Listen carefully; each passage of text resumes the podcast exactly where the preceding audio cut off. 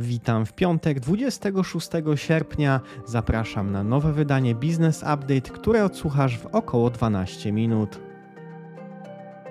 Business Update to codzienne informacje biznesowe. Odsłuchaj przed pracą i zacznij dzień z przewagą. Wczoraj na GPW nieznaczne odreagowanie do 1632 punktów po środowym dramacie. S&P 500 prawie 4200 punktów wzrost o 1,5%. Waluty dolar utrzymuje przewagę nad euro około 4,75. Cena gazu w holenderskim hubie TTF rosła wczoraj o 8% i przekroczyła 300 euro za megawattogodzinę. Cena z dostawą na przyszłe miesiące to już 320 euro, prawie 5 razy więcej niż na przełomie roku. Dopiero dostawy kwietniowe kosztują poniżej 300 euro.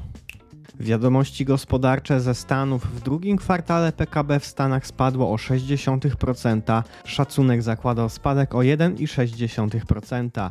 Wiadomości biznesowe. Allegro uruchomiło już około 2000 automatów paczkowych OneBox. Do końca roku liczba maszyn ma sięgnąć 3000 sztuk. Nocti Luka spodziewa się, że jej emiter trzeciej generacji przejdzie do fazy umowy na dostawę jeszcze w tym roku. Emiter właśnie przeszedł walidację u niemieckiego partnera. Wczoraj kurs akcji rósł o 20%, a kapitalizacja osiągnęła 167 milionów złotych. Po debiucie w kwietniu było to około 57 milionów złotych. Komarch na grudzień zaplanował start nowej platformy handlowej Wszystko.pl. Handlowcy już mogą zakładać konta i zamieszczać tam produkty. Z platformą współpracuje już m.in. Neonet i Action prowadzący sklep internetowy Sferis. Według strony www serwis oferuje sprzedawcom m.in. 0% prowizji od sprzedaży i darmowy dostęp do systemu CRM. Z systemów Komarch korzysta około 100 tysięcy firm handlowych, które potencjalnie mogą tam wystawiać swoją ofertę. Według Wall Street Journal 65% restauratorów w Stanach ma problem ze znalezieniem pracowników, którzy pomogliby obsłużyć popyt. Większe sieci uciekają się do robotyzacji, szczególnie w obsłudze klienta. Wydawca stablecoinów Tether w dalszym ciągu wspiera transakcje Tornado Cash, pomimo sankcji nałożonych przez amerykański Departament Stanu. Szczepan Barszczewski został prezesem Polskiego Holdingu Nieruchomości. Prezes jest radcą prawnym i ma MBA. Pracował m.in. dla EY'a. W portfelu grupy jest 155 wydzielonych aktywów związanych z nieruchomościami o wartości 3 miliardów 200 milionów złotych. Operator logistyczny Transpolonia jest coraz bardziej aktywny na rynku nieruchomości. Jego spółka zależna TRN Estate kupiła grunty przeznaczone na zabudowę mieszkaniową w Malborku i Starogardzie Gdańskim. Jak przyznał prezes grupy Dariusz Cegielski, niewykluczony jest rozwój spółki w kierunku działalności deweloperskiej. Głównym obszarem działalności grupy pozostaje jednak transport i logistyka płynnych paliw i płynnych surowców chemicznych. Transpolonia opublikuje swój raport półroczny 28 sierpnia. Oferta spółki Ferum na dostawę rur do gazociągów o długości 800 km została wybrana przez Gaz System. Wartość inwestycji to ponad 2 miliardy złotych. M&A, inwestycje i venture capital. Do Rady Nadzorczej InsurTechu Lejwen powołane zostały znane osoby ze świata ubezpieczeń.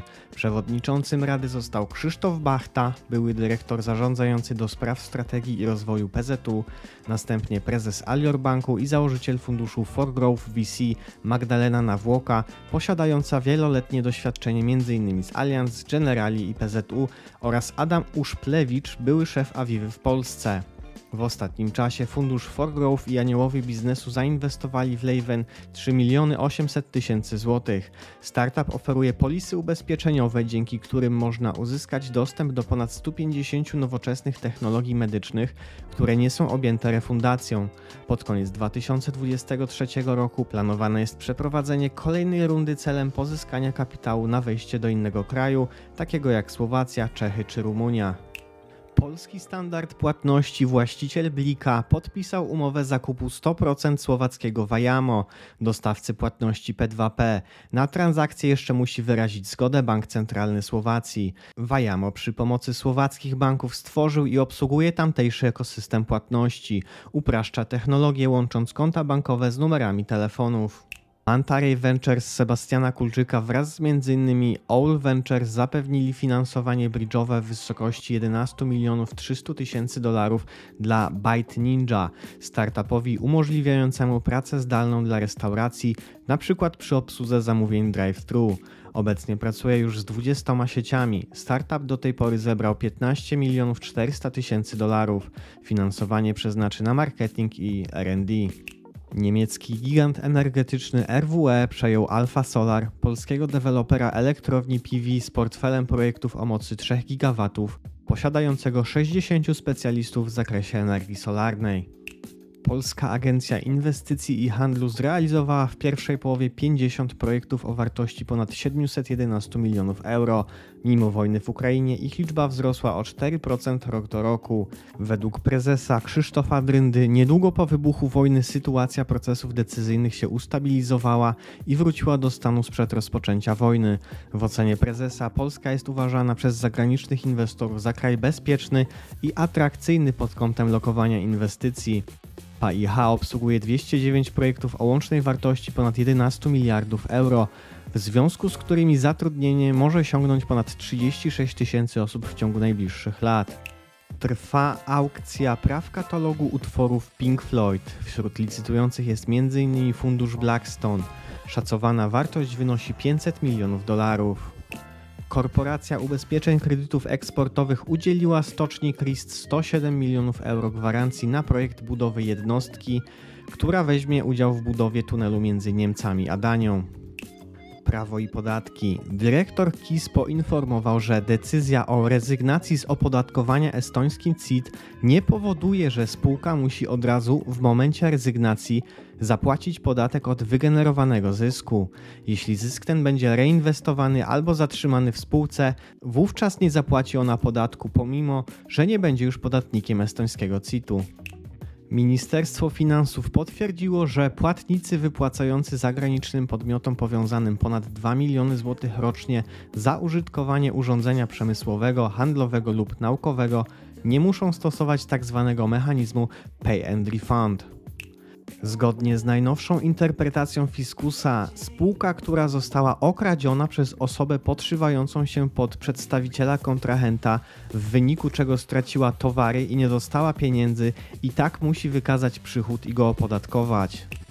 Zgodnie z interpretacją dyrektora KIS, spółka nie zapłaci podatku od wniesionych do niej przez akcjonariuszy praw do nowoczesnej technologii na pokrycie emisji nowych akcji, ponieważ takiego aportu nie zalicza się do przychodów zgodnie z ustawą o CIT.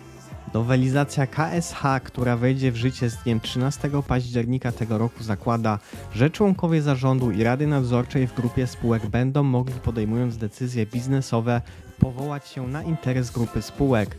Jednak warunkiem jest, aby holding został wskazany w rejestrze przedsiębiorców spółki zależnej, której ta decyzja dotyczy. NSA uznał, że jeśli komórka lokatorska nie stanowi pomieszczenia przynależnego do samodzielnego lokalu mieszkalnego, to w związku z tym nie realizuje własnych celów mieszkaniowych podatnika, a zatem wydatek na jej nabycie nie jest objęty zwolnieniem z PIT. Informacje rynkowe. Według badania EY Consumer Index 33% ankietowanych Polaków przyznało w maju, że zamierza kupować online zamiast stacjonarnie, co oznacza wzrost o 9 punktów procentowych względem marca zeszłego roku. Według EY dla branży e-commerce kluczowe będą inwestycje obniżające koszty realizacji zamówień, a także konsolidacja branży. Według BIK w lipcu o 19% rok do roku wzrosła liczba udzielonych pożyczek przez firmy pożyczkowe. Najbardziej wzrosła liczba pożyczek na kwoty między od 500 do 1000 zł o 25%. Pożyczki do kwoty 1000 zł stanowiły prawie połowę całkowitej liczby 308 tysięcy udzielonych pożyczek. Według badania ING w Polsce z roku na rok spada spożycie pieczywa i produktów zbożowych. W 2004 roku Polacy spożywali miesięcznie średnio 8,7 kg produktów z tej grupy. W ubiegłym roku było to ponad 5 kg, co oznacza spadek o około 40% na przestrzeni ostatnich 18 lat. W pierwszym półroczu TFI wypracowały łącznie ponad 364 miliony złotych zysku netto, o prawie 30% mniej niż rok temu. Z kolei przychody w pierwszym półroczu spadły o 9% do około 2 miliardów 300 milionów złotych. Na koniec czerwca wartość aktywów pod zarządzaniem spadła o prawie 12% do 360 miliardów złotych. Wyniki spółek. Według szacunkowych danych grupa PGE wypracowała w drugim kwartale ponad 2 miliardy 100 milionów złotych zysku netto, czyli znacznie powyżej szacunków prawie 3 razy. Wynik EBITDA powtarzalny miał wynieść około 1 miliard 600 milionów złotych. Dom Development wypracował w drugim kwartale 94 miliony złotych zysku i był o ponad 4% wyższy od spodziewanego wyniku. Przychody grupy wzrosły o 80% do ponad 600 milionów złotych. W pierwszym półroczu deweloper sprzedał 1559 lokali o 26% mniej niż rok temu. W pierwszej połowie roku marża brutto wyniosła 30,5%. Dom Development nie zakłada spadku marży i sprzedaży mieszkań w drugim półroczu.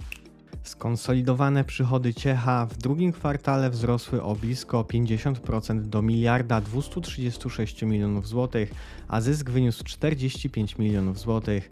Niezmiennie największy udział w przychodach ma produkcja sody.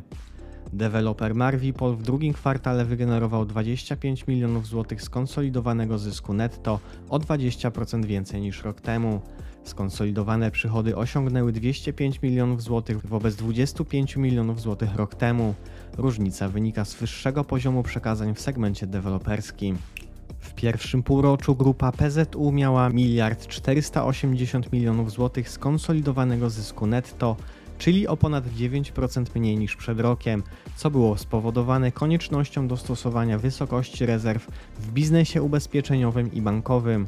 Składka przypisana brutto wzrosła o 2,5% rok do roku do 12 miliardów 647 milionów złotych, co jest zasługą głównie zwiększonej sprzedaży ubezpieczeń majątkowych i pozostałych osobowych.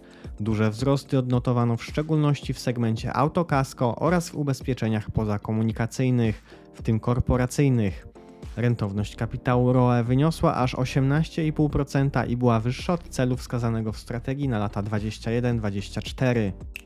Nvidia oczekuje spadku przychodów w bieżącym kwartale jako rezultat mniejszego popytu w segmencie gamingowym. Sprzedaż ma spaść o 17% do prawie 6 miliardów dolarów. To już wszystkie informacje na dziś. Życzę Państwu spokojnego piątku i udanego weekendu. Zachęcam do subskrybowania podcastu, zapisania się na newsletter i oczywiście polecanie nas znajomym. Dziękuję, do usłyszenia w poniedziałek.